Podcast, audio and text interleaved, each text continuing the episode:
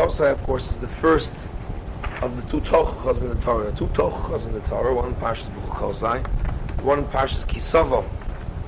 It's very um, fascinating to really learn the Ramban on it. The Ramban actually shows you and demonstrates how the one in Parshas Kosai correlates and corresponds to the um, destruction of the first Beis Hamikdash and, this, and the subsequent exile. And the one in Parshas Kisava, which is the much longer Tochacha, and the seemingly endless one, the one in comes to a to a very clear conclusion.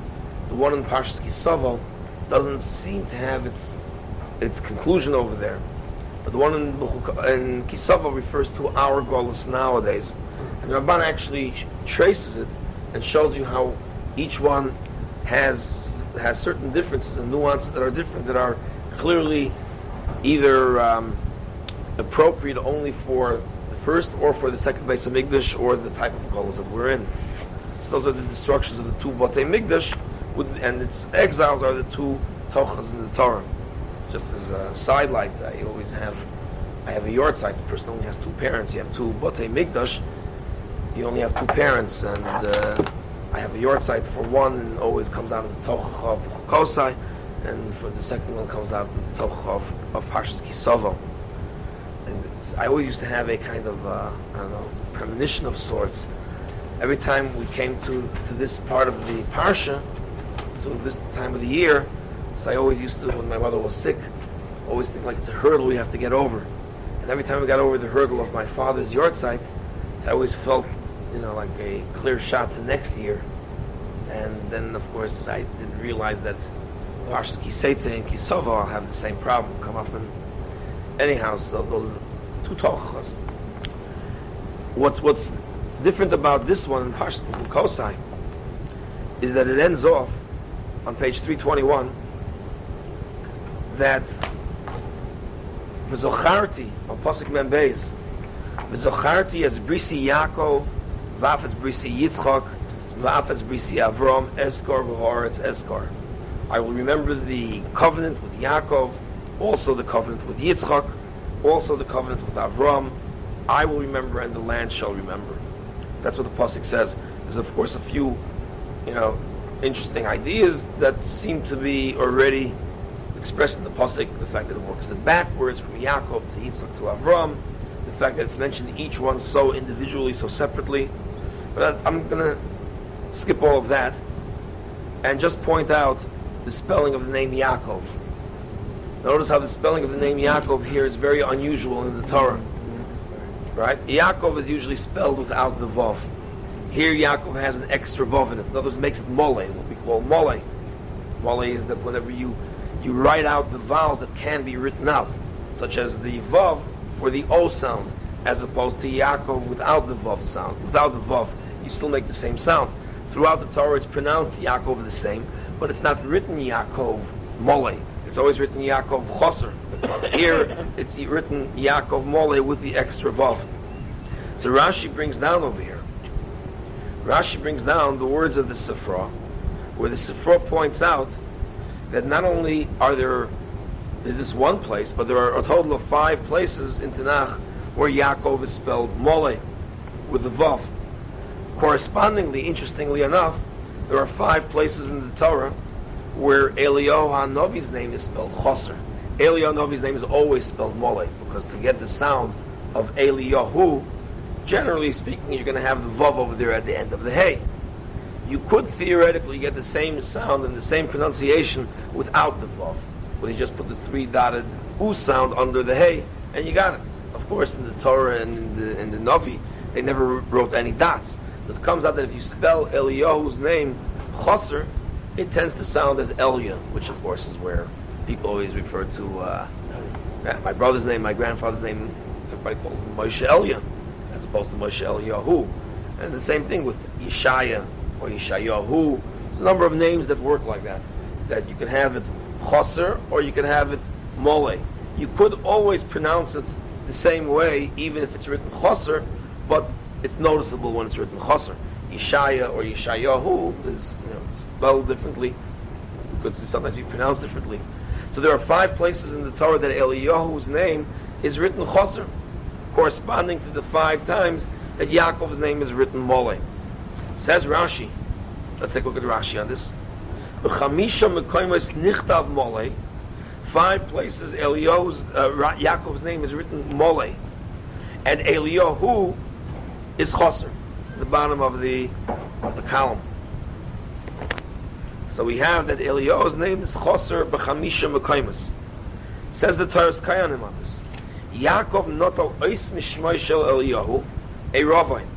Yaakov borrowed or took a letter from Eliyahu's name, inserted in his name in his own name as a guarantee, as an insurance policy. Sheyovov v'yivaser gulas bonov, that Eliyahu will come and and be mavaser and announce the geula of the children of Yaakov. So, why should it be Yaakov out of all of them? What does it help taking the Vav from Eliyahu? Exactly what that means. But what is this all about that he's taking an insurance from that he should come and be Mavasir the Geula? Just the actual concept itself is what we're going to deal with. Besides the fact why was Yaakov and the Vav and, and Eliyahu, why these particular individuals were the ones involved. But, I mean, what is this? This is what's going to guarantee Mashiach? Find some other way of guaranteeing Mashiach, of guaranteeing the Gula. It's almost as if Yaakov wants something special. He doesn't merely want the Gula, which is guaranteed in the Torah. The Torah already says that it's going to be. And Hashem is going to redeem us. It's almost like there's a personal thing here that Yaakov wants something special out of Eliyahu. Eliyahu, by the way, is not the Redeemer. Eliyahu is not coming as the Redeemer. Eliyahu is coming only as the announcer of the Geula. So always somebody has an accurate lesson left the lights on. That that the purpose of Eliyahu is not to bring the redemption. Because Yaakov seems to have been asking for something different than mere guarantees of redemption. He's asking for Eliyahu in particular to come and make sure to announce the redemption. See, the truth is, I never realized this really when I saw this Rashi. That it, it wasn't so much that Yaakov is asking and needs some guarantee for redemption number of places in the Torah that it says it. It seems that Yaakov in particular wants Eliyahu HaNavi to come for the purposes of announcing the redemption. So what's that all about? That's what we'll take a look at now. That'll be the first piece. Okay. if you look on the second page of your Bahar sheet,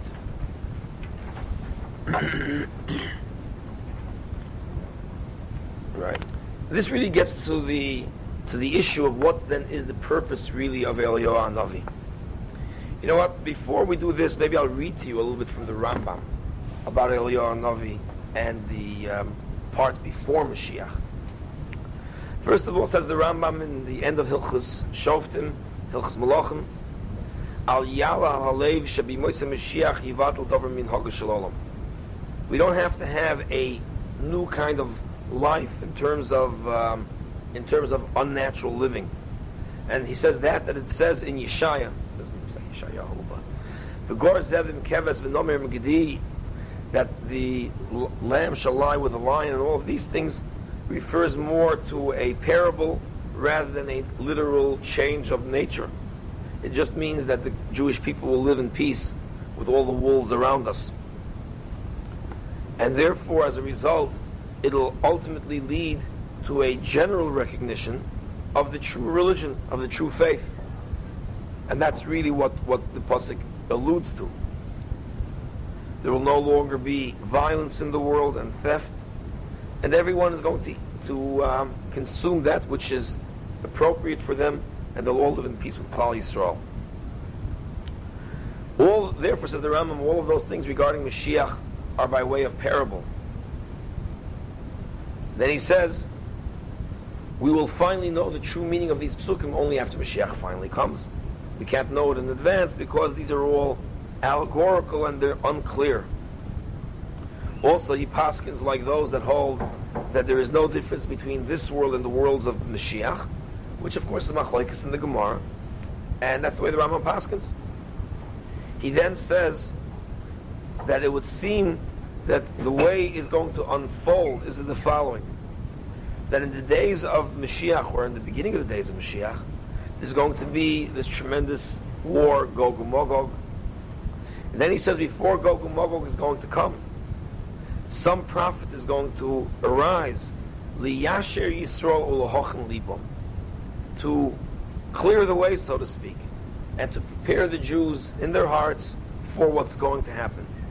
Shenemar, as it says, Hine anochi sholeach lochem es Eliyahu hanovi, lifnei bal yom hagodol v'hanora, which can have various interpretations. In fact, this is one of the last prophecies that we have in Tanakh. The last of the prophets. Chagai, Zechariah, Malachi, they were the last of the prophets. Malachi himself, of course, being the last of the prophets. According to some, Malachi was Ezra, Ezra Sofer, but that doesn't really matter. Malachi was the last of the prophets.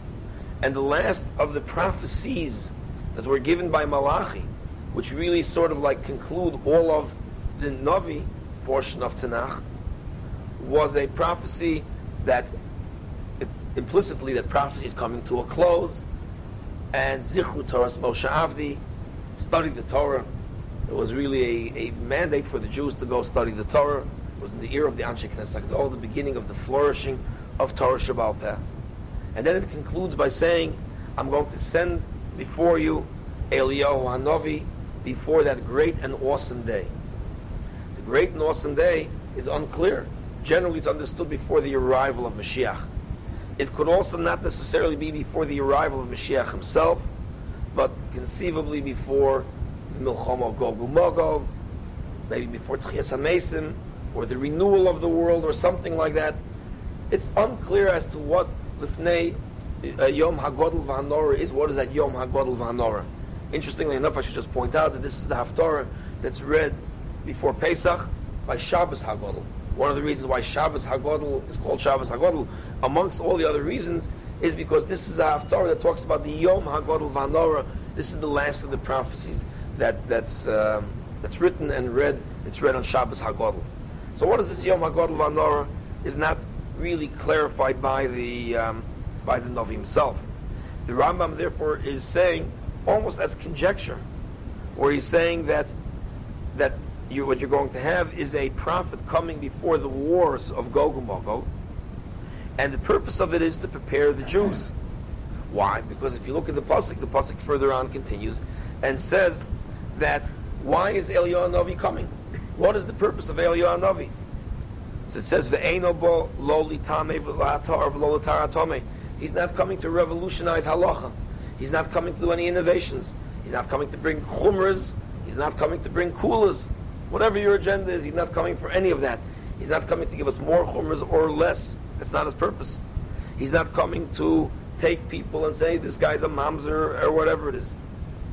And he's not coming to try to cleanse the Jews and make them, you know, uh, kosher. He's coming for one purpose. He says to bring peace to the world. What does that mean? Shenemar, as it says, v'heshiv leiv avos abonim, that's leibonim alavosam. His purpose is to bring a kind of a tshuva to prepare the Jews for what's coming, to bring peace, to bring harmony in the family. Then the Rambam says that it is that it's some of the Chachamim suggest shekoidim bias Mashiach yovo Eliyahu that before Mashiach comes, Eliyahu is going to come. He says most of these things, says the Rambam, nobody really knows for certain until it occurs, because these things were really closed off even by the greatest of the prophets. And the sages didn't have a real tradition that they have on this, unlike other areas of the Torah where there was a clear tradition. The sages did not have a tradition in matters of Mashiach. All they were able to do was apply what they knew and what they understood about these matters to the psukim as the psukim are listed. There's this psukim, and you take the uh, psukim and you try to understand it. And the sages made their comments based on their understanding of the various psukim in Tanakh. So he says, but, but nobody has a real solid tradition on it, nor did the Nevi'im themselves have a full comprehension of their own prophecies. Therefore you'll find arguments, and therefore you'll find it unclear and debates on these things. But he says the actual unfolding of the events and all of its details and particulars doesn't really matter. It's not one of the things that we have to believe in. We have to believe in the overall redemption and overall Mashiach, but the digdukim, the particulars and the specifics is not really part of our tenets of faith. So although in the Yud Gimel Ikrim you have the 12th Ikr being Mashiach, the 12th Ikr is belief in the redemption, belief in Mashiach, but as to the unfurling of Mashiach, the particulars, that's not one of the Yud Gimel Ikrim.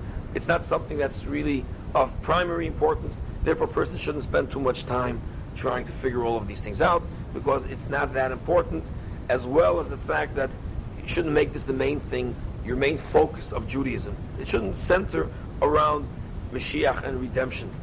In fact, there was one faction that actually made Mashiach into their major focus of, uh, of Judaism. And they became Christian. In fact, the name Christian actually means that, because that's Christian is just Greek for Mashiachist, for Messianist. That's that's Greek is, is uh, when they call him C H R I S T, it means Mashiach. So what they actually did was they took the whole concept of Mashiach and made it the main focus of. Uh, oh, sorry, Fu Manchu there needs. Uh,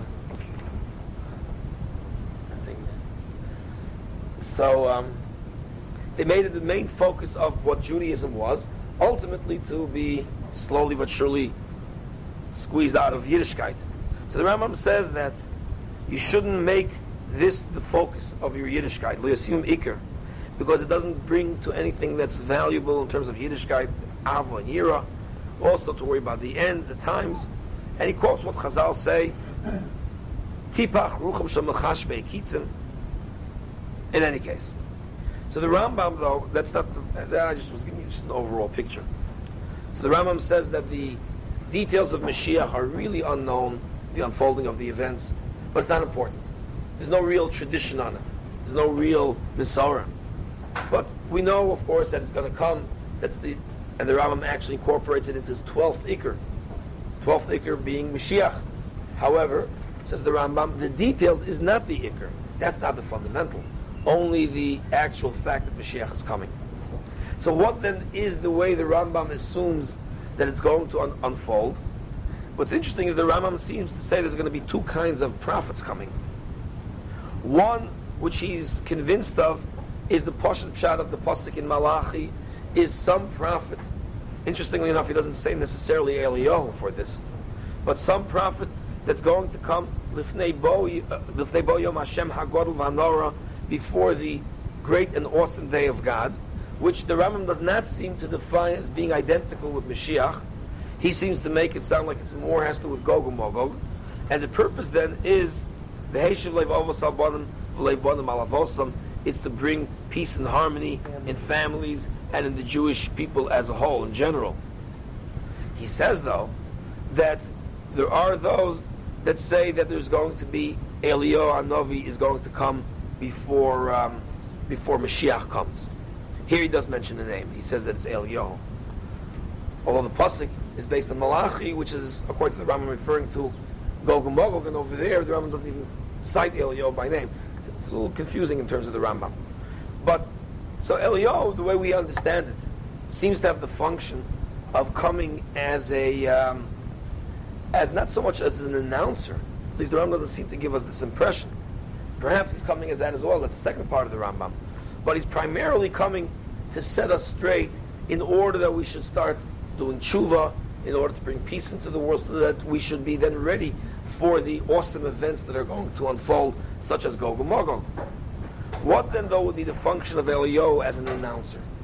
Because the Rambam also alludes to it, and certainly that's the common understanding that the purpose of Eliyahu is to announce the coming of Mashiach, the imminent coming of Mashiach. Why would that be important? Why is it important to have somebody come and say, by the way, prepare the way Mashiach is about to come, and I am Eliyahu Novi, I came back and I'm telling you that Mashiach is coming. Why should that be of any significance? So Schwab has a very interesting understanding of that idea. Let's take a look at that. I just want to give you a little bit more background because he doesn't give you this one. So that's the Rambam. If you look in the middle of the back page, V'zocharti es brisi Yaakov, middle column, he quotes Rashi that says, Chamisha Mekaymus Nichtav Molei, Yaakov's name is Molei, and Eliyahu is missing in five places. Yaakov took a letter from the name of Eliyahu as a uh, insurance. They should come and announce the gul of his children.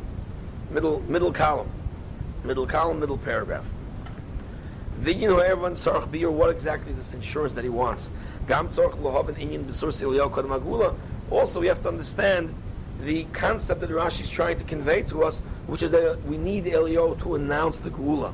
The Rambam seems to direct our thoughts more to the idea of the Heshav Leivavos Albonim Leibonim Alavosam to bring peace and harmony and prepare the way, especially for the way for, for Gog and Magog. But Rashi is bringing the Taras Kohanim, and the Rambam really alludes to it a little bit as well, that there seems to be a function of Eliyahu coming before Mashiach for the purpose of an announcement. What's the point? So he brings it to our attention here, a, a very interesting Ramban, a Ramban that deals with one of the most fundamental concepts that he tries to to constantly convey to us in the perush of the Ramban. In fact, the Ramban in Parshas Kosai comes from another angle to tell us a very similar lesson, which is the following. The Ramban in Parshas Vayigash that he's referring to here talks about the question of the lineage of Moshe and who Moshe's mother was, how old she was, and he comes to the conclusion, which of course is the is the conclusion that everybody would come to when you uh, work out the times and the generations, that Yocheved, Moshe Rabbeinu's mother, was the, the direct daughter of Levi. In fact, based on different Chazal, the um, their understanding is that she was born between the walls, because in one place we find 69 coming down, yet it says 70 arrived in Egypt. So it seems that Levi's wife was pregnant in the journey on the way down to Egypt and gave birth just as they got to the gates of Egypt, between the walls, so to speak, and that's when Yocheved was born. There are many places in the Torah that that the understanding seems to be that Yocheved was the direct daughter of Levi. Yocheved Bas Levi. Comes out that Moshe Rabbeinu was born to Yocheved. She was born to Yocheved, who was the grand, who was the daughter of Levi, making Moshe a direct grandchild of Levi. I'm not going to try to figure out the math with you; it's not important. But we know that Moshe Rabbeinu was uh, the Jews went out of Egypt when Moshe Rabbeinu was 80 years old. That means Moshe Rabbeinu was born 80 years earlier. Based on the calculation, they were there for 210 years. Comes out that that that she was born just as they came down to Egypt. Right? That's when Yocheved was born. Her birthday was literally when they came to Egypt. That means 210 years later is when they left Egypt. And at that time Moshe was 80. It means Moshe Rabbeinu was born, how old was Yocheved? 130. So by all calculations it comes out that Yocheved was 130 years old when, when Moshe was born. Which, says the Ibn Ezra, is an impossibility. Because women do not give birth at age 130. If you're going to tell me that, if you're going to tell me that it's a miracle, like by Sarah, then how come the Torah doesn't mention it? The Torah plays up Sarah's giving birth so highly as being such a great miracle. She was only 90. Why doesn't the Torah make mention of the greater miracle of Yocheved giving birth at 130? True, one could possibly argue that she already had children before, whereas Sarah didn't.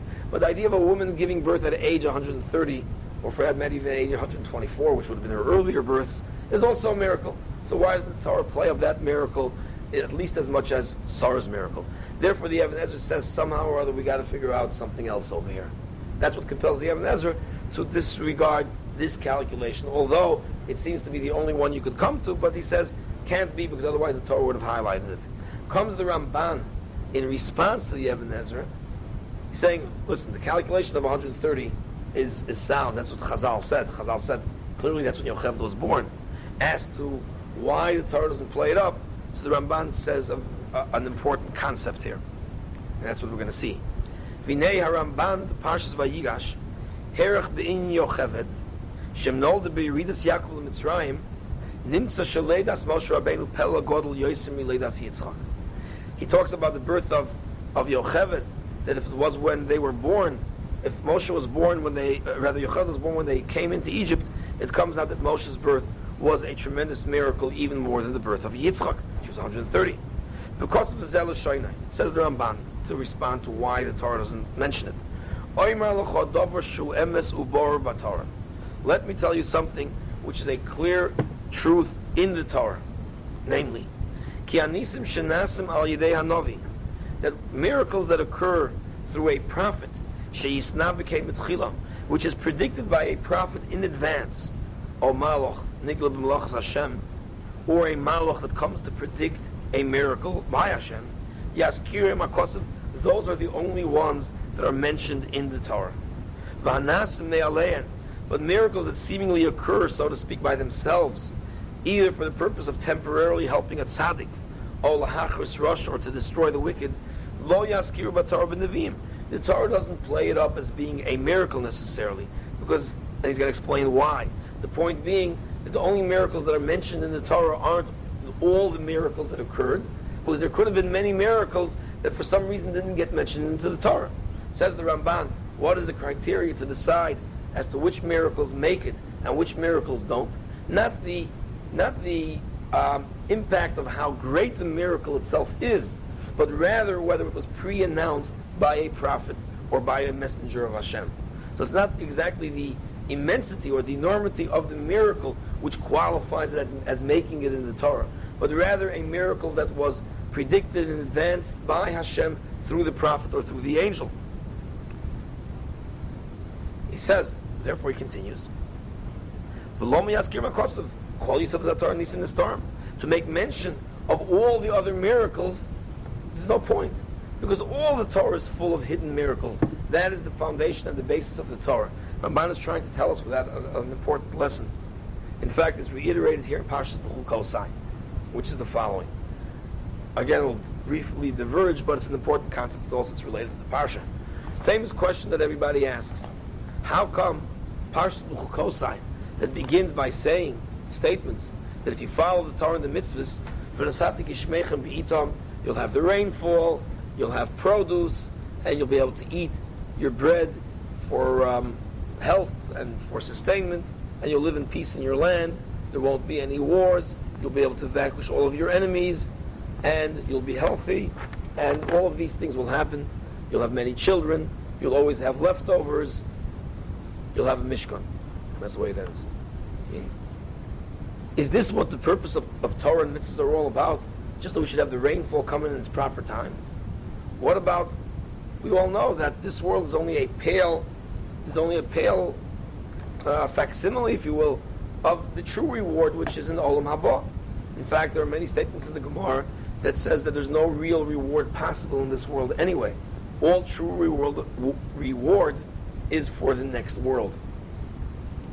Reward for the next world, say it real quick. Over and over. So, people are impatient. But people are impatient, that's correct. But why is there no mention then made of the ultimate reward? So throw a bone, throw a bone for somebody by saying this, but talk about the main reward. The main reward is the next world. No mention is made of it. There are approximately seven, eight different approaches to it. The Abarbanel brings him down. The Kli Yakar briefly brings him down over here, and it's discussed. Uh, we'll save it for other times. The Rambam has his famous classical approach Ramban has his. The Ramban's approach, briefly, is as follows. The fact that Hashem is going to reward the individual Jew or the individual soul in the next world is nothing miraculous. It's quite natural. In other words, if a person is endowed with a soul and you do all that you need to sustain that soul and to expand on it and to build it, and then you go into the next world to Olam Haba, that's fine. That's normal. That's natural. What the Torah deals with is the miracles the Torah deals with things that are of a miraculous nature that wouldn't make sense commonly. There's no correlation between my mitzvah performance and the rain. Rain is a physical factor. Likewise, all of the things that happen to the Jewish people, whether supernaturally or naturally, are all miraculous in nature.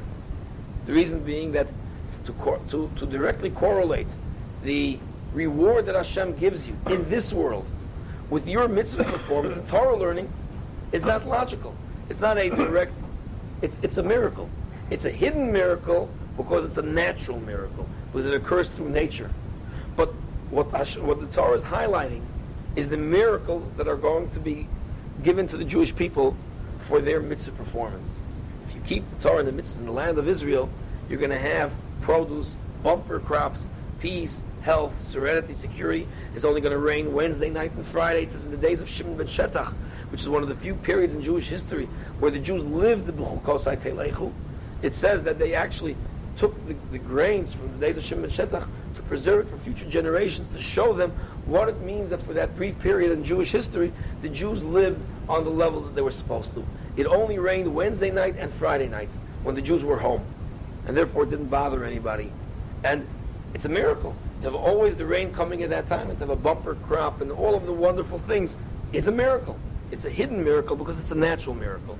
Says the Ramban, so the whole Torah is full of hidden miracles because the whole Torah keeps constantly, you know, reprising the same point. If you keep the Torah, I'll do this. If you keep the Torah, if you listen to Hashem, you won't have the sicknesses of Egypt. If you keep the Torah, the whole Torah is full of hidden miracles.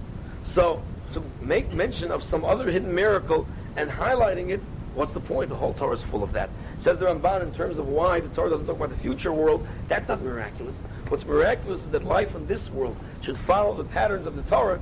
That's miraculous. But that you should go into Gan Eden, what's, that's perfectly normal. That's natural. Everybody understands that. This is something that has to be reiterated.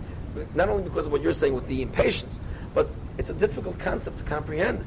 That my mitzvah performance and my Torah life and the Jewish people as a collective whole, living a Torah life, should affect life on this world in a hiddenly miraculous way where Hashem has to manipulate all the forces of history and nature. That's a big miracle. Therefore, says the Ramban, the same thing with the birth of Levi. It was never predicted. It just happened. Torah doesn't discuss those things. The Torah only discusses that the angels came, the messengers came, and they told Avram in a year's time, Sarah's going to give birth. Sarah giving birth, she's 90 years old. But it was announced in advance and told them, this is what's going to happen. Ooh, announced in advance, that's a miracle. Moshe Rabbeinu says, tomorrow there is going to be blood. Tomorrow there's going to be frogs. Tomorrow there's going to be lice. He predicted in advance what's going to happen, and then it happened. It's sort of like, you know, um, using mathematical things. You can play tricks with them. Right now two cars go by with California plates that both begin with the letter H, B, two cars will come by within a period of five minutes from different sides of New York. Coincidentally, they come by. Figure it out by mathematical statistics. The chance of such a thing happening are one in a billion. They're one in a billion. Ah, wow. It's a miracle. It's not a miracle if you didn't predict in advance. What makes it a miracle is if I tell you right now, I predict that there's going to be a car coming by now with California plates beginning with an H. And I predict again in five minutes the same thing and it happens. Wow, that's a miracle. But that, um, uh, that a convergence of events should occur it make it almost mathematically impossible if it's not predicted in advance. Someone will say it just happened. I mean, everything happens as one in a billion chance. What are the chances that there should be four pens lined up over here like this, looking like this? I mean, inconceivable. Isn't that amazing? Isn't that amazing? But before Eddie reached out for it, I would have told Stan. I think it's that five, Rabbi. It's just true. now that's the miracle. That's the miracle. That's I the miracle. born, you got five? When he saw it was only four. But predicted in advance, that's what makes the miracle. So therefore says the Ramban, the Torah's emphasis on miracles are only on predicted miracles, and those are what we refer to as openly revealed miracles. The other ones fall into the category of hidden miracles. So he explains this concept. We have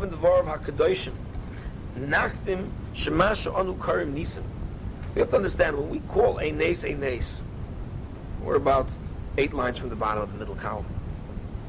First of all, let's now diverge again, just to expand on the point a little bit.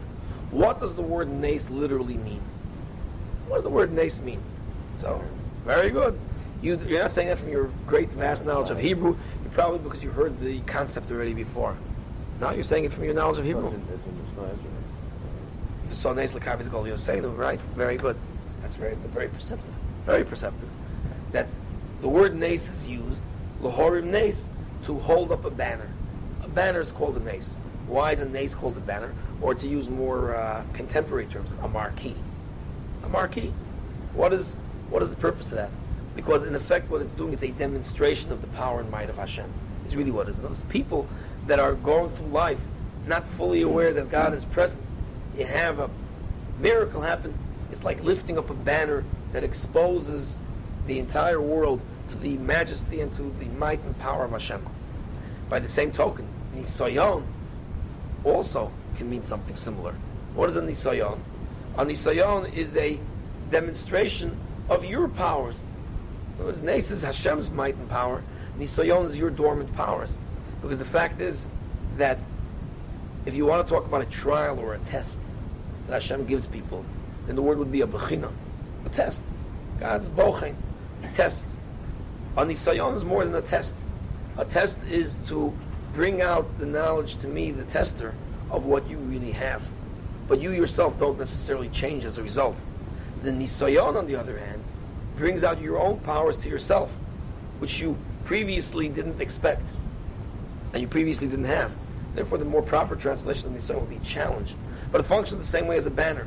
It's a demonstration to yourself, a demonstration to the world. Avram gives, Hashem gives Avram a nisayon, a test, a challenge. It's not only as a test, it's to show the world and to Avram himself possibly, and for all history, and for the Jewish people, why Avram is what he is. And it, it strengthens Avram. So Nisayon and Anes have the same root. So when we talk about miracles, miracles don't necessarily mean supernatural events. A miracle is a demonstration of Hashem's might, which usually is going to be on something that's of a supernatural nature. If it's supernatural, it's a nace. Therefore, he says, we call a miracle a miracle, a nace, because since it's not al piderach hateva, umisnagdim l'chuke hateva, and it seems to run counter to nature, therefore we call it a miracle, as I explained why. But in actuality, but one can't really say this something that occurred is actually supernatural. Because we don't know all the things that naturally occur. When people see something and they think it's a UFO and all of this is marsh gas or the northern lights, so there's a logical explanation to everything. If some statue um, cries and, and sheds tears, you just discover the natural reason for it, and then you have no longer a miracle. So we don't know everything that occurs in nature.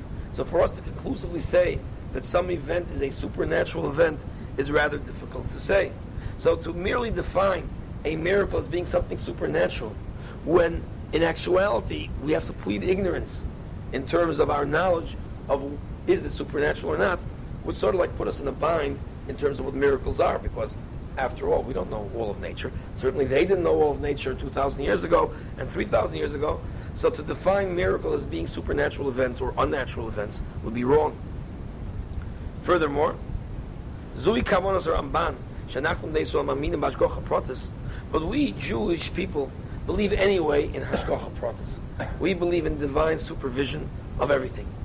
If that's the case, Harei HaKol Begeder Nis in the storm everything is really going to be a supernatural thing if Hashem is the one that's that's um, demanding it to occur. In other words, if we're going to define miracles as supernatural events, and we don't even know what is supernatural and what is natural, the point being that if my mitzvah creates rain, that's just as supernatural as turning a river into blood. Anything, maybe turning a river into blood, you'll find a logical explanation. But if my mitzvah causes rain in my backyard, that's a miracle. It doesn't look like a miracle, but it is. It's supernatural. So the point is that the line between natural and supernatural is very much blurred. Was so how does one then define a hidden miracle versus a revealed open miracle? It's not in terms of what's difficult for Hashem, because for Hashem all of nature really is resulting from His will that nature should continue to exist.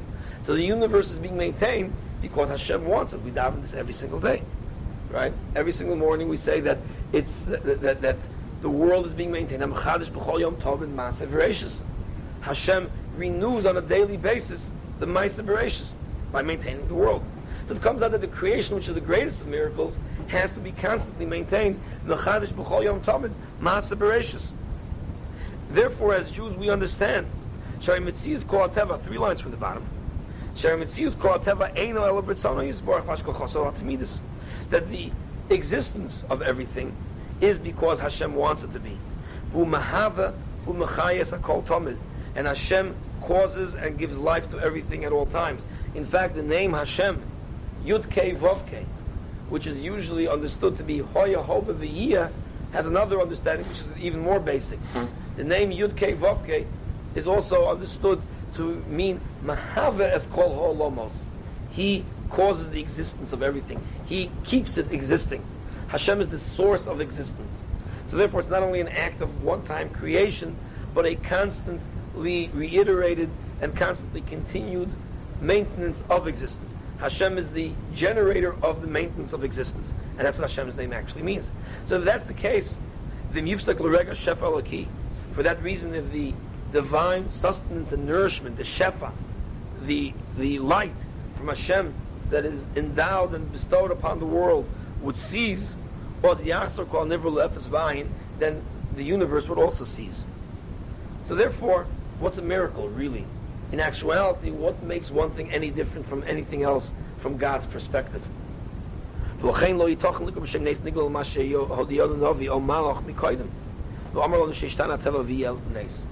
In other words, the point is that miracles are all relative. From God's perspective, creation, hidden miracles, open miracles, revealed miracles, supernatural ones, natural ones, the maintenance of the universe is all the same. So from God's perspective, one is not any more miraculous than the other. It's only from the recipient's perspective, relative to the recipient, that a miracle could be called a miracle. It's what Andy Neff referred to, I believe, as the wow factor. In other words, when you see something occurring and you go, wow, that's a miracle. That's really the definition of a miracle. A miracle is not a supernatural event, is that the people on the receiving end go, wow, this is a demonstration of Hashem. As I explained earlier, the word nace is a banner. So if you're able to show a banner demonstration of Hashem's might and power, which awes the people and makes them go, wow, that's a miracle, that's a miracle. That is by definition a miracle. So it has nothing to do with whether it's supernatural or natural. It has nothing to do with that, whether it's large or small. Says the, the Ramban, or says the way Rav Schwab explains the Ramban, the purpose then of having the prophet come in advance to predict the miracle is because that's what makes the miracle a miracle. If it's not predicted in advance, then just because something supernatural happens, it's like the rest of the Torah. The rest of the Torah is also based on hidden miracles and, and, and natural miracles and, what, and whatever else. Any miracle that occurs that's not predicted and in advance is not being anticipated falls into the regular nister that the whole Torah is suffused with. What makes the miracle special and unique is the fact that it was predicted in advance by a prophet. The prophet says this is going to happen, and when it happens, if I tell you about the two license plates driving by, that's what makes you go, wow, not the fact that it actually occurs. He says like this, V'zeu shespal Eliyahu bara Carmel.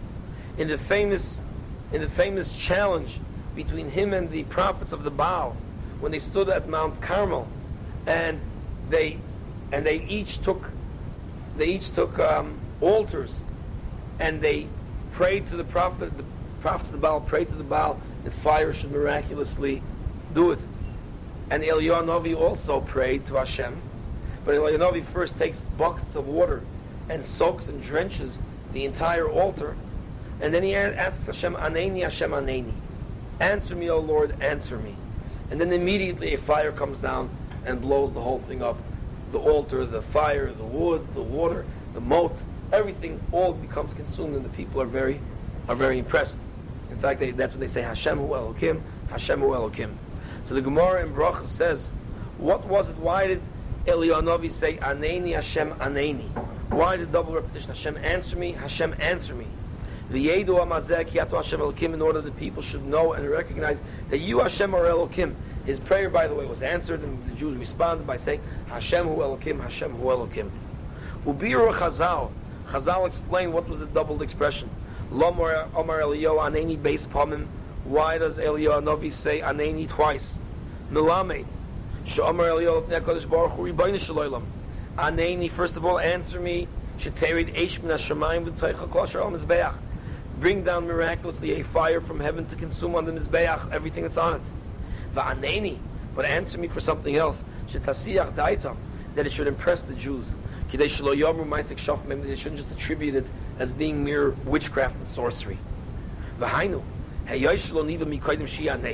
Because this wasn't one of the predicted miracles in advance, it won't fall into the category of a nes nigla. They'll all say it was some sort of, uh, of, of a magical event that occurred. Which will then not cause the sanctification of Hashem's name. So Eliyahu was saying, Hashem, nevertheless, let this be impressive enough, and let the Jews be impressed by it to see a nace and to believe in Hashem as a result. With this, we could already understand the concept of Eliyahu coming before Mashiach and what Yaakov wanted from Eliyahu.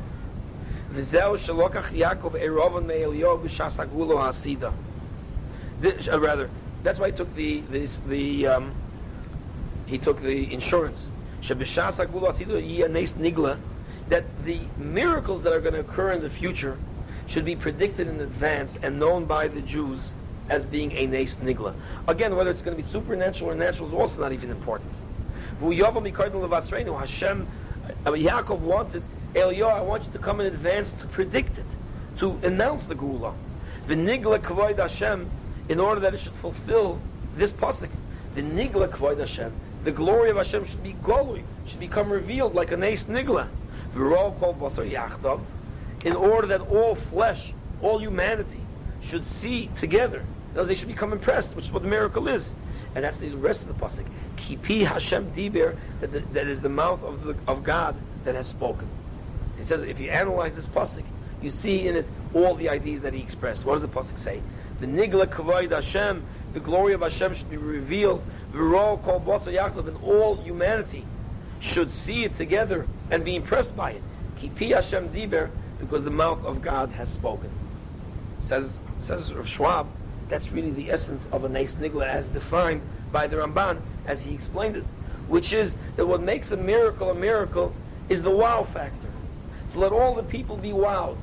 What's going to make them be wowed? What's going to make a miracle a nes nigla as opposed to a nes nister? A nes nister meaning a hidden miracle, a nes nigla being a revealed miracle. How does one differentiate and distinguish from a nes nigla to a nes nister? Not because it's supernatural. Uh, it's not necessarily because it's supernatural. What makes it a nes nigla or a nes nister? As the Ramban defined it for us, if it's predicted by the Navi. Sarah was predicted. Yocheved wasn't. But Yocheved was a greater miracle because she was 130. Sarah was only 90. Terrence says some doctor's going to come along and say, oh, you know, it's uh, this and that and something else. They'll come up with some logical explanation. So if you're going to base the miracle or the magnitude of the miracle on the fact that Yocheved was 130 and Sarah was 90, that's not going to do the trick. Well, and that's why the Torah doesn't even bother mentioning it, although its magnitude was all the greater.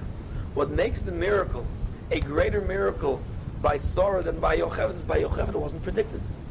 By Sarah it was said in advance, it was announced a year before, even before she was pregnant, that Sarah, your wife, is going to become pregnant this year, and she's going to give birth to a child in exactly a year from now. Then when Sarah, at age 90, does that, and gives birth to a child, that's by Sarah is the fact that it was predicted a year before the event occurred. By Yocheved, it just naturally happened, so to speak, miraculously. But at the time, it wasn't predicted, so it's not called a Nes Nigla. So the, the distinction between a Nes Nigla and a Nes Nister, says the Ramban, is being predicted by the Navi.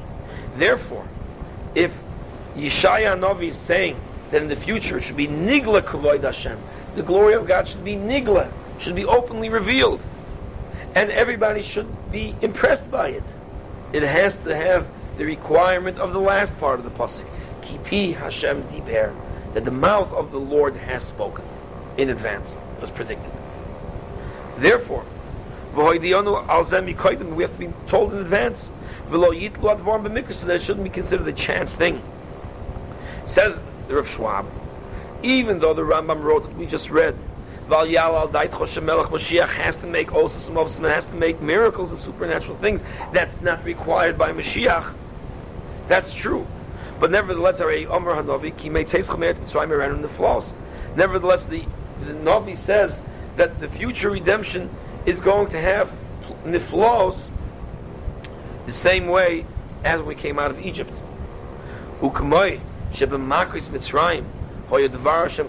Makah. Just as by the makos in Egypt, it was predicted in advance before each makkah.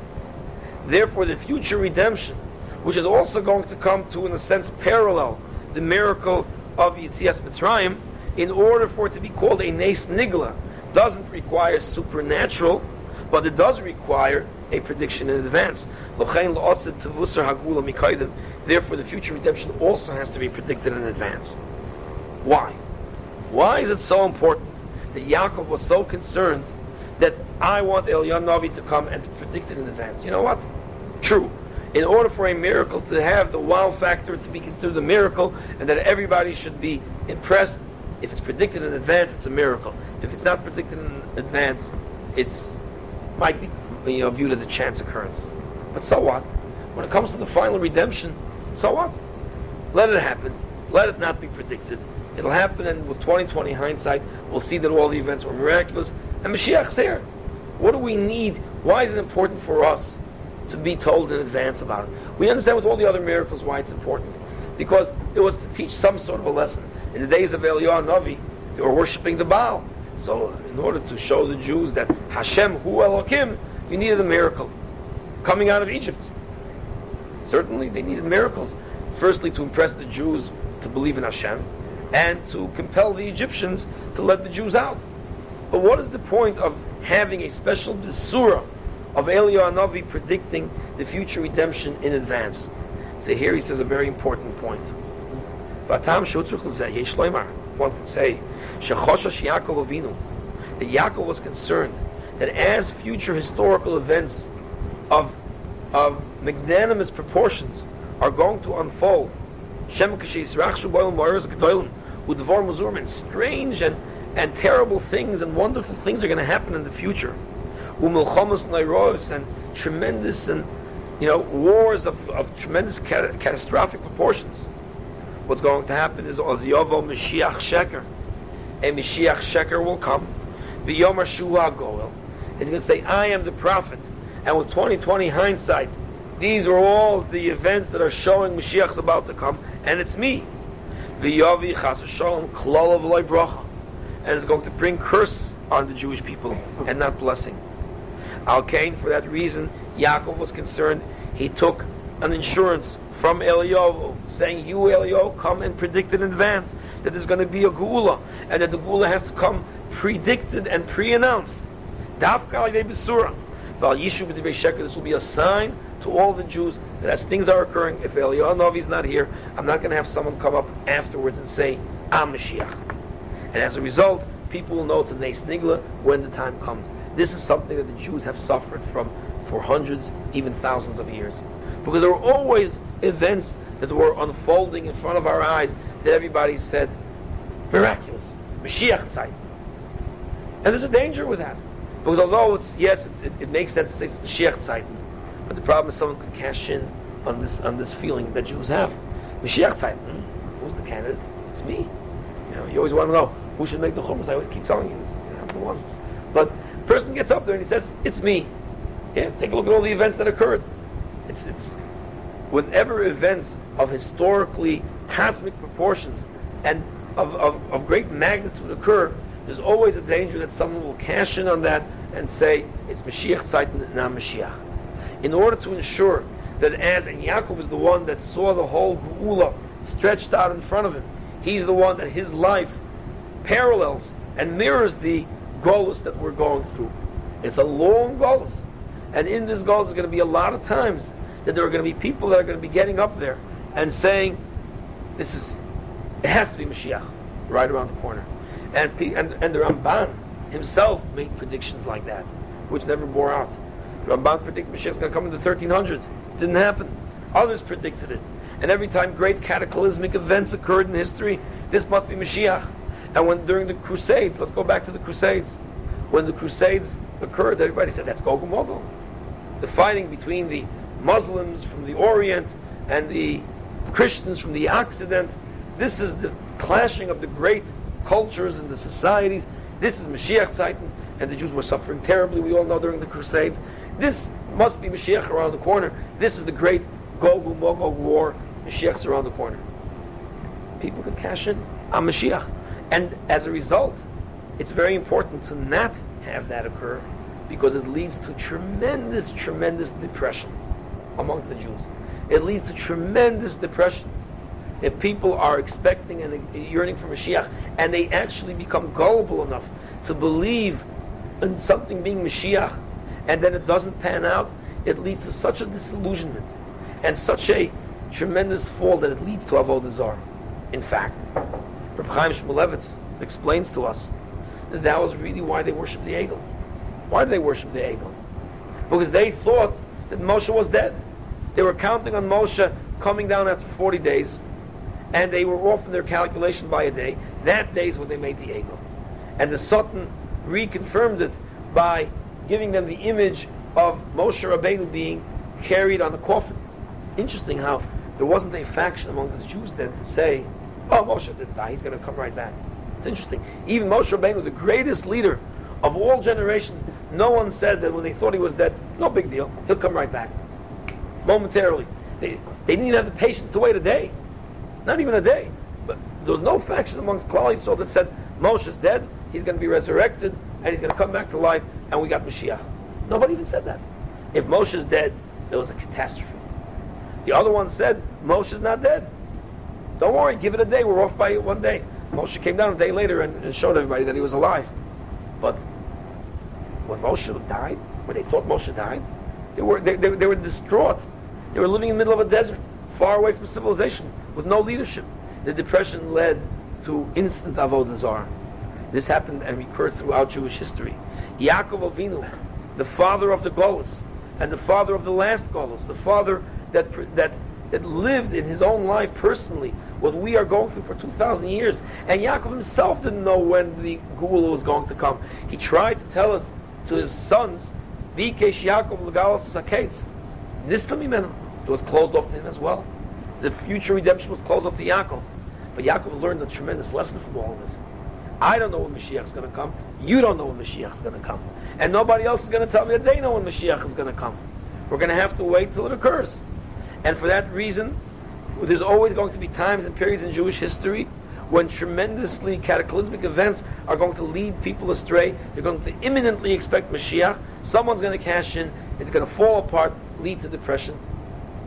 I don't know how many Jews became Christians in the times of Churban Bayis.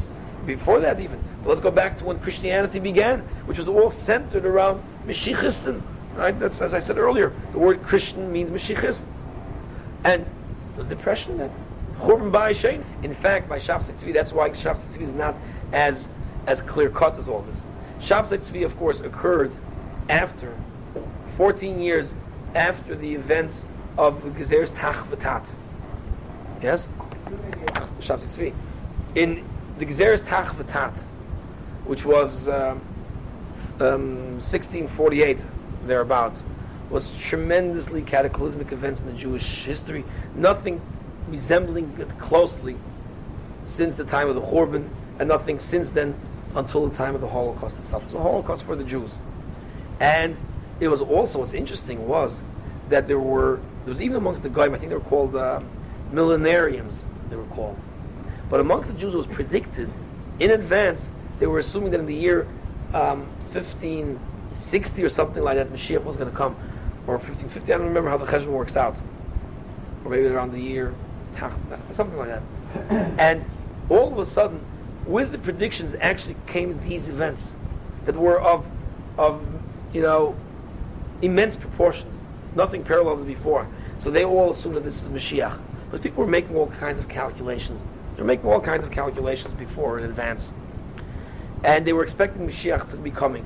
Instead, they had this, the Chmielnicki uprisings, and you had really a holocaust of the Jews. And even as it was happening, people were convinced that this is just a precursor of Mashiach. Afterwards, of course, a lot of depression set in. And Shabtai Tzvi took advantage of it. Now, Shabtai Tzvi didn't just run on his own. There was a fellow, Nosson of, of Aza, or Nathan of Gaza, who claimed to be the prophet who's going to predict Shabtai Tzvi. So they got together, and, and they had a good system running over there. You're the Mashiach, I'm the prophet, and you know, we'll split the spoils between us. So Nosson of Aza, who was a tremendous Makubal himself, brilliant person, made all kinds of predictions, and um, and they actually predicted that Mashiach was going to uh, come. Along came Shabtai Tzvi, and he said, "I am he, I'm Mashiach." So the fact is that that you, that it was much more complicated then and difficult upon the Jews. It was only the Gedolim that and not even all of them, but those that, you know, those that came to, um, to test it out, to see if there's, there's some legitimacy to the Shabbos Tzvi and to this Nos Namasa, that started having questions about it. But he was able to cash in on really feelings amongst the Jewish people of depression, of where they're looking for something, of feeling this is the end of the millennia, this is the beginning of a new dawning of a new age, and as a result, he was able to cash in on it, and therefore you had this combination of depression and as well as uh, prediction of where they, they felt that uh, Mashiach was around the corner. So, the, and, and what it led to, the consequences are so enormous that it's almost difficult, even 300 years later, to properly assess it. I mean, as a result of the Shabbos Tzvi debacle, what you have is you had Chasidus beginning on the one hand, and you had the rift and the fight between Chasidus and Misnagdus, which was all because they were concerned about about this, about Tzvi. And you also had a lot of Jews that threw away the whole thing. That was the beginning of the Haskalah, the Enlightenment, the Reform movement. And, and all of this occurred, although it occurred a hundred years later, but it all resulted from the from this chasm that occurred in the Jewish people as a result of the Shabbos Tzvi thing, which wasn't just a one-year thing. I mean, even after he converted, there were those that said that it means something else. You know, uh, just he's fighting the forces of depression or whatever it is. I mean, they all attributed his conversion to other things. Even when he died, they say he's going to come back, and there were people that were waiting for him, and there were actually Shabbos Tzviniks that living in that region in in in Europe, that up until World War One, there were actually still cults and groups of Jews, and some that were semi-Islamic and semi-Jewish, that still were awaiting the return of Shabbos Tzvi, the second coming of Shabbos Tzvi. It, it, it, it, just, it could go on forever. It went on forever with Mashiach, with, with, with Yoshka. It's still to this day. What? Still goes on. Still goes on. Shabbos Tzvi doesn't exist anymore as, as a faction amongst the Jewish people. But for many, many years, I mean, a hundred years after Shabbos Tzvi, you had a kind of a reincarnation of Shabbos Tzvi in the form of the Frankists. And the Frankists were, were horrible people. I mean, they, they made it their business to go take Masechtas Krisis, which deals with all the things that you're chayiv on, and do it.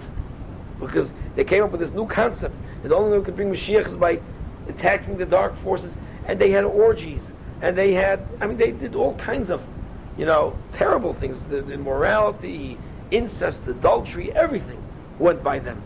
And they based it on the pasuk that we daven every morning. Baruch atah Hashem Elokeinu, not a pasuk bracha. Hashem Elokeinu melech matir asurim. You have permitted the forbidden. And that also harped back to Shabbos Tzvi, who did certain things that were, you know, he said matir asurim. That's the bracha we make. Hashem permits the prohibited. And then, then they start taking on almost divine proportions. And then you start developing a whole religion around the fact that you must believe that he's Mashiach. As if that ever was part of Judaism.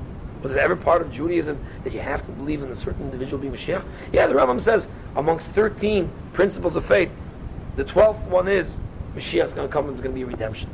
And it says the Rambam very clearly, as we just saw, that's it. Now put it out of your mind and not, let's not try figuring out the particulars.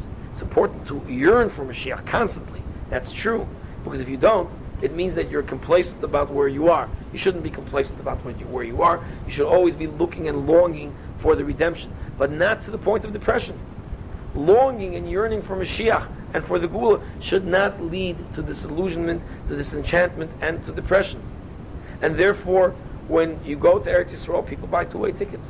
They just do that, even though it would um, show faith by buying a one-way ticket, because I won't need a return. But if you're going to always buy one-way tickets, it's going to cost you too much money. You've got to be a practical person as well. So together with being ideological and together with being an idealist, you also have to be mm-hmm. practical at the same time. And, and we've had other Gemaras that talk about this idea. But you can't get too carried away with redemption and Geula and Mashiach because we don't know. Yaakov was worried about this. So the first thing that it says in the Pasuk, Zocharati is Brisi Yaakov, my covenant with Yaakov that there will be a redemption. But Yaakov is the one that had the Geula closed off to him. He never saw the end result of it. And he knew that who knows what it's going to be. So Yaakov says to Eliyahu I want a prophet in advance to come and predict it, and you, Eliyahu, are the candidate. Why Eliyahu? Whatever the reason is why it's Eliyahu. But he's the one that went up to Shemaim. If he comes down and he demonstrates proves to us that he's Eliyahu Novi, I guess he'll be able to pave the way for Mashiach. But for people to then come and claim Mashiach and say that they are Mashiach or that somebody else is Mashiach without this process and procedure, the most of the body of the Jewish people will know not to accept it. That's why it was so important to have Mashiach announced. So we have really two concepts in Eliyahu Novi's coming. One is to prepare the way, to pave the way for Jewish people to, to be properly prepared for the events that are going to occur. The other is to prevent charlatans and people that speak in the name of charlatans to come and confuse the Jews and lead to depression. Because if you think this is the way the Geula and this is the way the redemption is going to be, then already you're setting yourself up for a terrible fall. A person should always yearn for redemption, but he should leave the way it's going to occur up to Hashem. How it's going to unfold and unravel, that's up to Hashem. It's not for me to know in advance. And you know where else you see it? You see it with the state of Israel. Sunday is going to be the parade. There's such a tremendous disillusionment. We've spoken about this on other occasions. But the tremendous disillusionment that set into the religious Zionist movement. And I, I, showed you, I think I once brought in, read the article, what if this is not Mashiach Zeit? Written by this Rabbi um, Golden from um, Shvil Hazov, from, from Englewood, Teaneck, whatever, you know, Englewood over there. And he says, well, we have to now reassess our whole and reevaluate what religious Zionism means. Till now, always meant Aschalta the Geula, the beginning of the redemption. But you know what? It led to all kinds of things with Rabin's assassination and everything else. So let's say that instead of davening, that, that the that the Medina is reishis tzmichas geulaseinu, which could lead to all kinds of zealotry acts, let's tone it down a little bit by saying shatia smichas. Let it be the reishis tzmichas geulaseinu, which has watered down the whole concept of religious Zionism to the point where it doesn't exist anymore. Because everybody could say that. Everything we always hope should be the beginning and lead us to redemption. The whole point of that of, of that concept of religious Zionism was that we know definitively that this is Aschalta the Geula the beginning of the Geula process. The moment you say, well, I'm not really sure, but I hope it'll be, so that we're all in the same boat. We're all saying the same thing. We all want it to be the beginning of the era of where the redemption is going to occur. Let it be. Let it be. Let it be. That's not a tefillah. The, the, the article of faith was that it is. And by having that article of faith in advance and saying, I know this event is that, what happens? We start giving back the land and the territory. It's very depressing. It's not as, I mean, it's depressing for everybody. It's depressing for all of us. But it's not as depressing if you didn't make it the focus and the locus of your religion that this is, that this is the redemption. All of a sudden you find yourself with egg on your face. The Chazon Ish had the courage to say 30 years ago, we are not prophets. Let's leave all of this stuff up to Hashem or to a prophet that's going to come and say something. And he has, and in order to be a prophet, getting back to your question, how do we know a prophet? So you got to learn the Rambam Hilchos Yesodei Torah, where the Rambam discusses how do we know who, who is a genuine bona fide prophet. A genuine bona fide prophet is not one that says Tufshin Nun will be a year of miracles, and then the Soviet Union falls. See, I told you it's going to be a year of miracles. A, a prophet is not one that says, together with 50 other people, that says, stay in Israel, don't worry about the Scuds. That's not a prophet. That's 50 other people said. A prophet is one that says there's going to be 39 scuds falling on Israel. Not 38, not 40, but 39, which is how many fell. A prophet is one that says not that Tafshinun is going to be a year of miracles. That's not prophecy. Prophecy is something that you could test the person on time and time again. Because the same prophet that said that Tafshinun will be a year of miracles is the one that said that Tafshin Nun Aleph comes from the words that he used before from the Pasuk in Micha that was quoted earlier. The um, Kimei Tzeitzcha Meretz Mitzrayim Arenu Niflaos. What do we read that? Kimei Tzeitzcha Meretz Mitzrayim Er... Oh, right. Micha. Kimei Tzeitzcha Meretz Mitzrayim Arenu Niflaos. So the word, the, the Rosh Tavis of Aleph and Nun is Tafshin Nun Aleph. There's going to be greater miracles. What were the greater miracles? I don't know. I mean, you can say whatever you want then. Tavshinun Beis was Tieshnas Neflos, the something or other. I forgot already what the Bays represented, which was then interpreted to me by the people that were in the know, that it means that all disease is going to cease. There's not going to be any more diseases anymore, and it's going to be miraculous. That you don't hear anybody talking about now that that prophecy didn't work out. Touching the now for What you do hear though is that there was prophecy was predicted in advance the downfall of the Soviet Union. I remember when that prophecy occurred. There was no prophecy. What it was is that Tufshin Nun it'd be a year of miracles. And miraculously, that's when the Soviet Union fell. That's the whole entirety of the prophecy. I shouldn't neglect to tell you that Tufshin Mem Tes meant Tieshnas Mazel Tov. And Tufshin Mem Ches meant uh, Tismach. And Tufshin, I mean, this goes back to Tufshin Mem, that I remember people saying that, uh, that Tufshin Mem, that's 1980, means Tieshnas Mashiach. Okay? That's Tafshin Mem. So it was every year was Tafshin this stuff. Finally, after 15 of them, one of them worked out pretty good. That Tafshin Nun became Tieshnas Nisim, and all of a sudden it's now being heralded to us as being genuine prophecy. This is not genuine prophecy. This is a very, very pale, pale image of what prophecy was meant to be. Certainly, to be a prophet anyway, you have to be 100% accurate in everything you say. That means that Tavshin Aleph has to be this, and Tavshin Beis has to be that. It's vague anyway. The whole thing is vague. To say that don't leave Israel because it's the safest place on earth, I don't know what it means the safest place on earth, It was one of the things that they were saying then. But I mean, other people said don't leave Israel. A lot of people said that. Why? Because they made a rational calculation that you shouldn't produce a panic. It goes back to the question that they asked me Wednesday night. What about that, that somebody in Scarsdale was saying? What about the fact that uh, the, the, the rabbis and the Gedolim said not to leave Europe in the 30s? I said, you know, you got to know what you're talking about. In the late 30s, they all said to leave, but it was too late. In the early 30s, so what would you have said? You would have said, was it logical to say mass panic, although it never occurred throughout Jewish history, that a thousand years of European Jewish history should cease to exist, and there's going to be mass genocide and therefore go to the in the land, the Medina, America, and everybody should leave. I mean, who would have said that in his right mind? You'd have been an irresponsible leader to say such a thing with no. Who could have fathomed and known without prophecy what's going to happen in 1940? Nobody could have known, unless you're a prophet. You could be a chochm, but who could have predicted such a thing? I mean, chochm but if Hashem doesn't give you that insight, then the logical, rational thing is to say, stay put, don't worry about it. Can you imagine the stock market's falling and you tell all the brokers to leave? What you, you do is you destroy the economy. Become painters, become, you know, schmearers. What are you going to tell everybody to be? I'm saying this because the painter that I had in my house told me he left painting, he left Wall Street to go into painting because that's where the money was. I'm not joking. He drives up to the Lincoln Continental. I asked him, how could you, how could you justify a paint job that took two workers, two schmears, one day and you're walking away with thousand dollars, and that's giving me a break, and in Westchester you charge two thousand dollars for that job. How do you justify that? I mean, it's, what is it, hundred dollars an hour? I mean, so he says, well, listen, you know, you got to make a living. He used to be in Wall Street, and he liked the glamorous lifestyle. And when he left college, he went straight to that. I, thought the guy was a painter. You know, he went to college, he's educated, he's a young, you know, one of these uh, entrepreneurs, uh, brokers, and now he's a painter. That's where the money is. That's where you got to go, Andy. You got to go become a painter. But the fact is that who would have known in advance how things how things are going to unfold? Who could possibly know?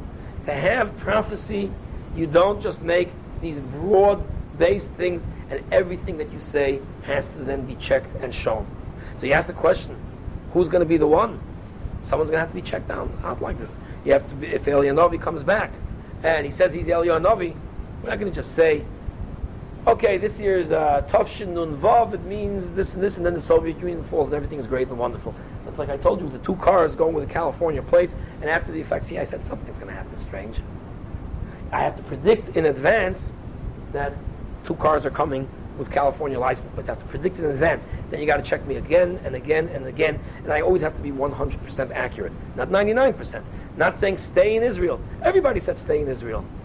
But you know what would have happened if Chas v'sholom one of those tip bombs would have had, you know, some sort of a gas or, or biological agent on it, everybody would have said, chutzpah, all these rabbis that said that everybody should stay. What do they know? Just like they said about World War II. But you have to deal with seichel, with logic. In the early 30s, anybody, it would have been irresponsible for anybody to have said that there's going to be a catastrophe, all Jews are going to be wiped out, everybody run to America. What about those Jews that won't listen and will stay behind? I mean, you're going to cause a, tremendous upheaval that you have no right to do. The only person that properly predicted in advance what's going to happen was a Meshuggah, Jabotinsky. He was a revisionist. But the reason why I call him Meshuggah is because if you listen to all the other things that Jabotinsky said, nobody's doing that now. To kick the air. So listen to Jabotinsky then. He's the only one that said it. It wasn't the conservatives before, It certainly wasn't the modern Orthodox uh, people then that said anything to the effect, leave Europe. Nobody said it. Jabotinsky said it. Fine, so follow Jabotinsky then. The fact is that responsible decisions have to be made in a responsible way. Therefore, to prevent this problem, to prevent problems from then laying claim to catastrophic events and leading to a tremendous depression. An because announcement must be made. an announcement of Mashiach has to be made. That's why Yaakov Avinu took the vav from Eliyahu Hanavi. He took the vav because he knew these problems are going to happen and that people are going to cash in on events. And we don't even nowadays know the ramifications of what happened to the disillusionment that occurred when Shabbat Tzvi. Just like the first time, Moshe Rabbeinu was thought to be dead and they went to avodah zarah. And even then, nobody claimed that he's coming back. There wasn't such a faction amongst the Eden that Moshe is coming back. He's dead. Some said that's the Sultan. He's not dead. But those that said that he was dead, nobody said that he's coming back. It led to depression. And Shabbat Tzvi led to depression. And the Crusades and all of these things. It's, we, we suffer terribly from this. So that's why it was Yaakov Avinu himself that said to the Jews, that said to Elianovi, I want that Vav. I need a guarantee that before Mashiach comes, it's going to be done the right way. It's not going to be people laying claims to prophecy and to... It's not going to be any of that.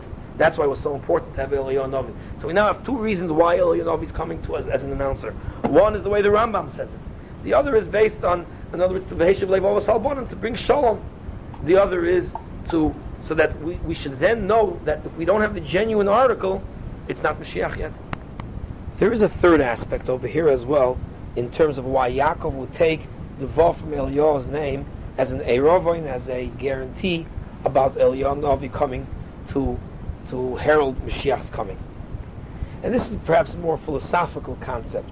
And here, here again we'll use Eliyahu Novi as representing an idea, although of course it could certainly be Eliyahu Novi himself in the person.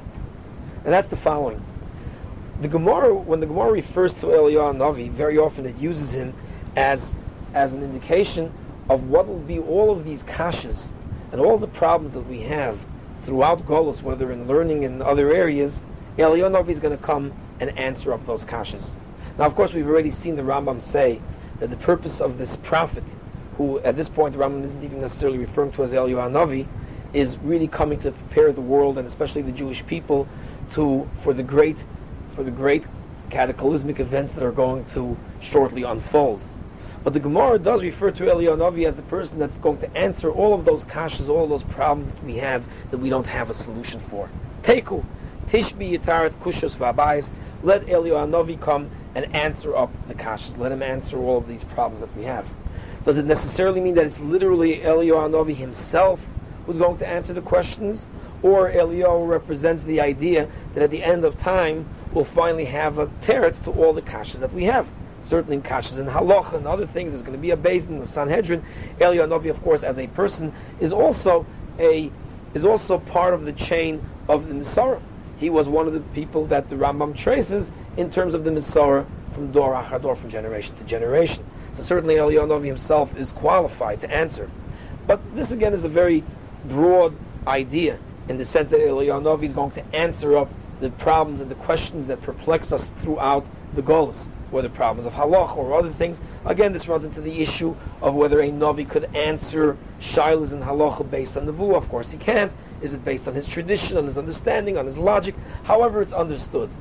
But in a much more deeper and profound idea, what we have over here is we have that there are so many kashas and issues that have remained unresolved throughout Golos that we don't have the teretz for. And until the end of time, until the conclusion of the goals until finally we see the redemption, only then will we be able to finally understand and comprehend all of these things that have been perplexing to us and these unanswered and unanswerable and unknowable and unfathomable questions. Eliyahu is to answer those questions. Eliyahu represents the idea of finally achieving an answer to all of these questions that we had in Golis. True, we're going to have the Geula, but we still have the questions of the Golis. We still have the questions of why the Golos was the way it was. And these are unanswerable questions. And Yaakov is the one of the office that represents this problem. Because Yaakov, besides the long Golos that he endured, and besides the suffering that he had to endure, but there are so many questions and so many shilas that the life of Yaakov Avinu represents. Questions of wandering, questions of Golos, questions of persecution and of suffering, and of these unanswerable questions questions that Yaakov himself didn't understand. As Reb Chaim Shmulevitz says that Parshas Vayishlach, which is the parsha of the Golus of Yaakov Avinu, Parshas Vayishlach represents going off to Golus, Golus Esav, Golus Edom, and therefore the Ramban brings down over there in the beginning of Parshas Vayishlach that this is the parsha which was studied by the sages before they had to deal with political questions regarding vis-a-vis, vis-a-vis Rome. Whenever they went off to Rome and they had to deal with Golus Edom, they had to go through the Parsha Vayishlach to mine more answers to the questions that were facing them and to the issues of the day and to the situations that they found themselves in. Parsha Vayishlach represents the Parsha of Golus. It's all one Parsha with no breaks in it. There are no breaks in the Parsha. It's not composed of any of those small Parshas that we find with the Pays and the Samuchs in the Chumash. Parsha Vayishlach is one big Parsha. It says Says Reb Chaim Shmulevitz, the lesson in that is that until you go through the whole Golus, until you come to the end, you can't stop in the middle and understand any part of it. If you stop in the middle, you will not understand. We as human beings are short-sighted. We're only living segments of Golus. All of our lives, as long as they may be, are only short pieces, short segments of this Golus. Until you go through the entire Golus of Yaakov Avinu, through his entire life, through all the things that he's lived through, till the very end. When the Geula comes, only then can you then look back and understand the parsha of Golus of Yaakov Avinu. That's what Yaakov Avinu was trying to ensure. He's taking as a keepsake from Eliyahu Hanavi, who's coming to herald the Geula, who's coming to be Miyasher the Olam, as the Rambam says, to straighten out the world, the Heshav Levovas Albanim, to bring peace and harmony in families, in the nation, in the Jewish people. And as Rav Schwab says, to to actually predict and say the Geul is about to come, and now we know to make a distinction between the real article, the genuine Geula, and all of these possible fraudulent Geulas. But in addition to that, when we finally reach that point, we'll be able to finally look back and understand also the message of the Golus, to finally answer all of the whys and wherefores of the Golus itself. Because those are questions independent of the of the actual Geula. We have to understand the lessons of the Golos. What do we learn from it? Why was it necessary? There's no way to answer it while we're in the middle of it.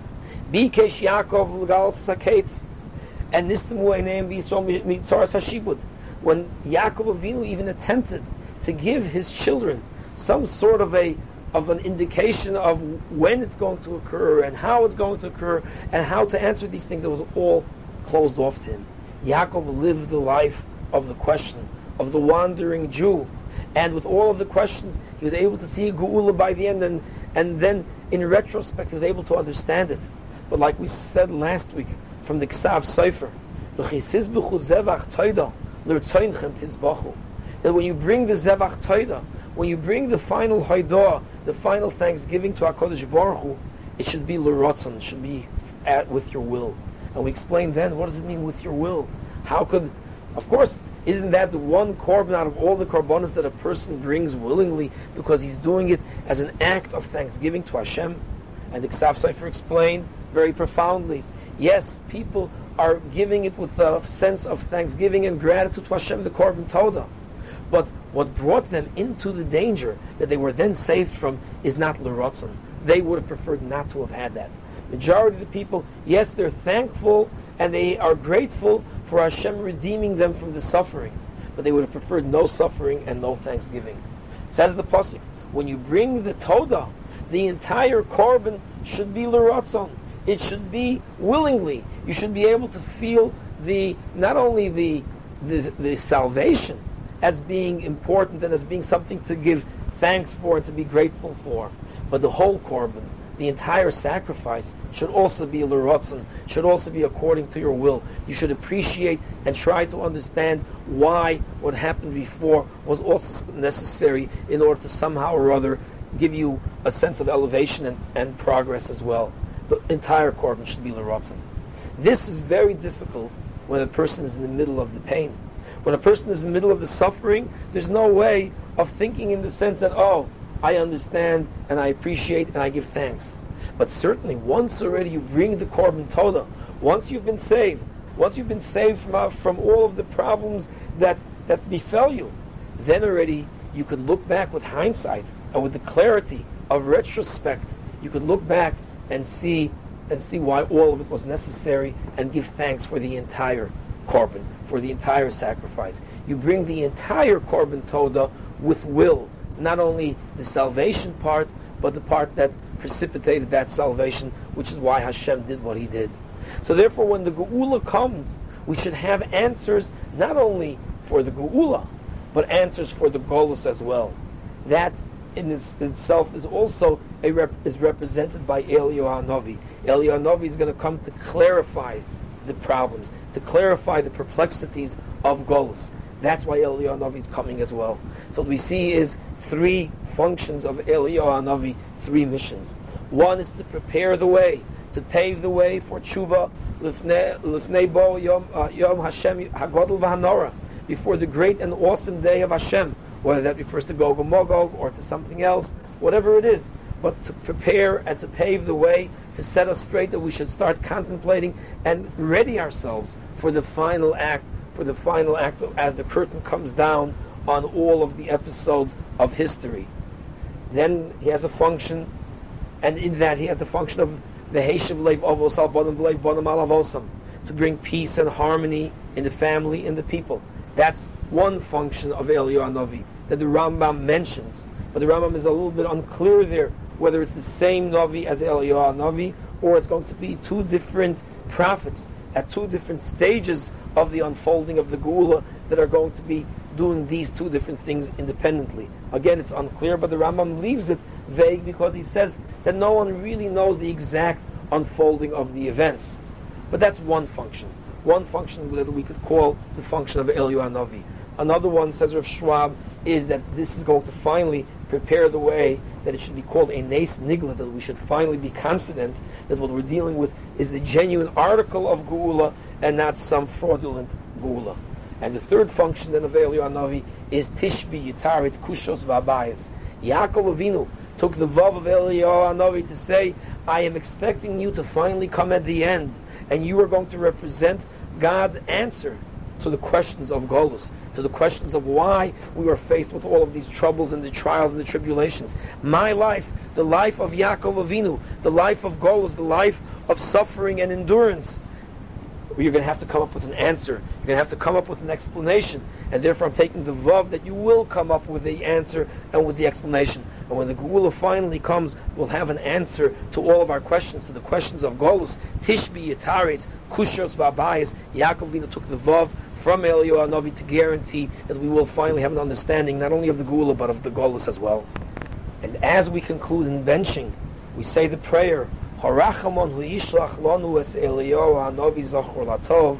May the All Merciful One send to us Eliyahu Hanavi, vivaser lanu b'saris toivos, Yeshuos v'nachomos, and he should announce for us the good news, b'saris toivos, good news and good announcements, Yeshua's salvation and nachomos and consolation. Perhaps in this prayer lies all of these three concepts and aspects of Eliyahu Hanavi's purpose. He's there to come to, to announce for us. He should be the announcer of the good news that the redemption is at, is at hand.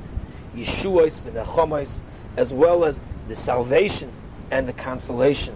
Salvation and the consolation. We should do tshuva, we should prepare ourselves, and also the consolation to explain to us what the purpose of the Golus was, and that we will, we will finally have answers to all these questions that have perplexed mankind throughout history, all the way till the final act, till the final Geula.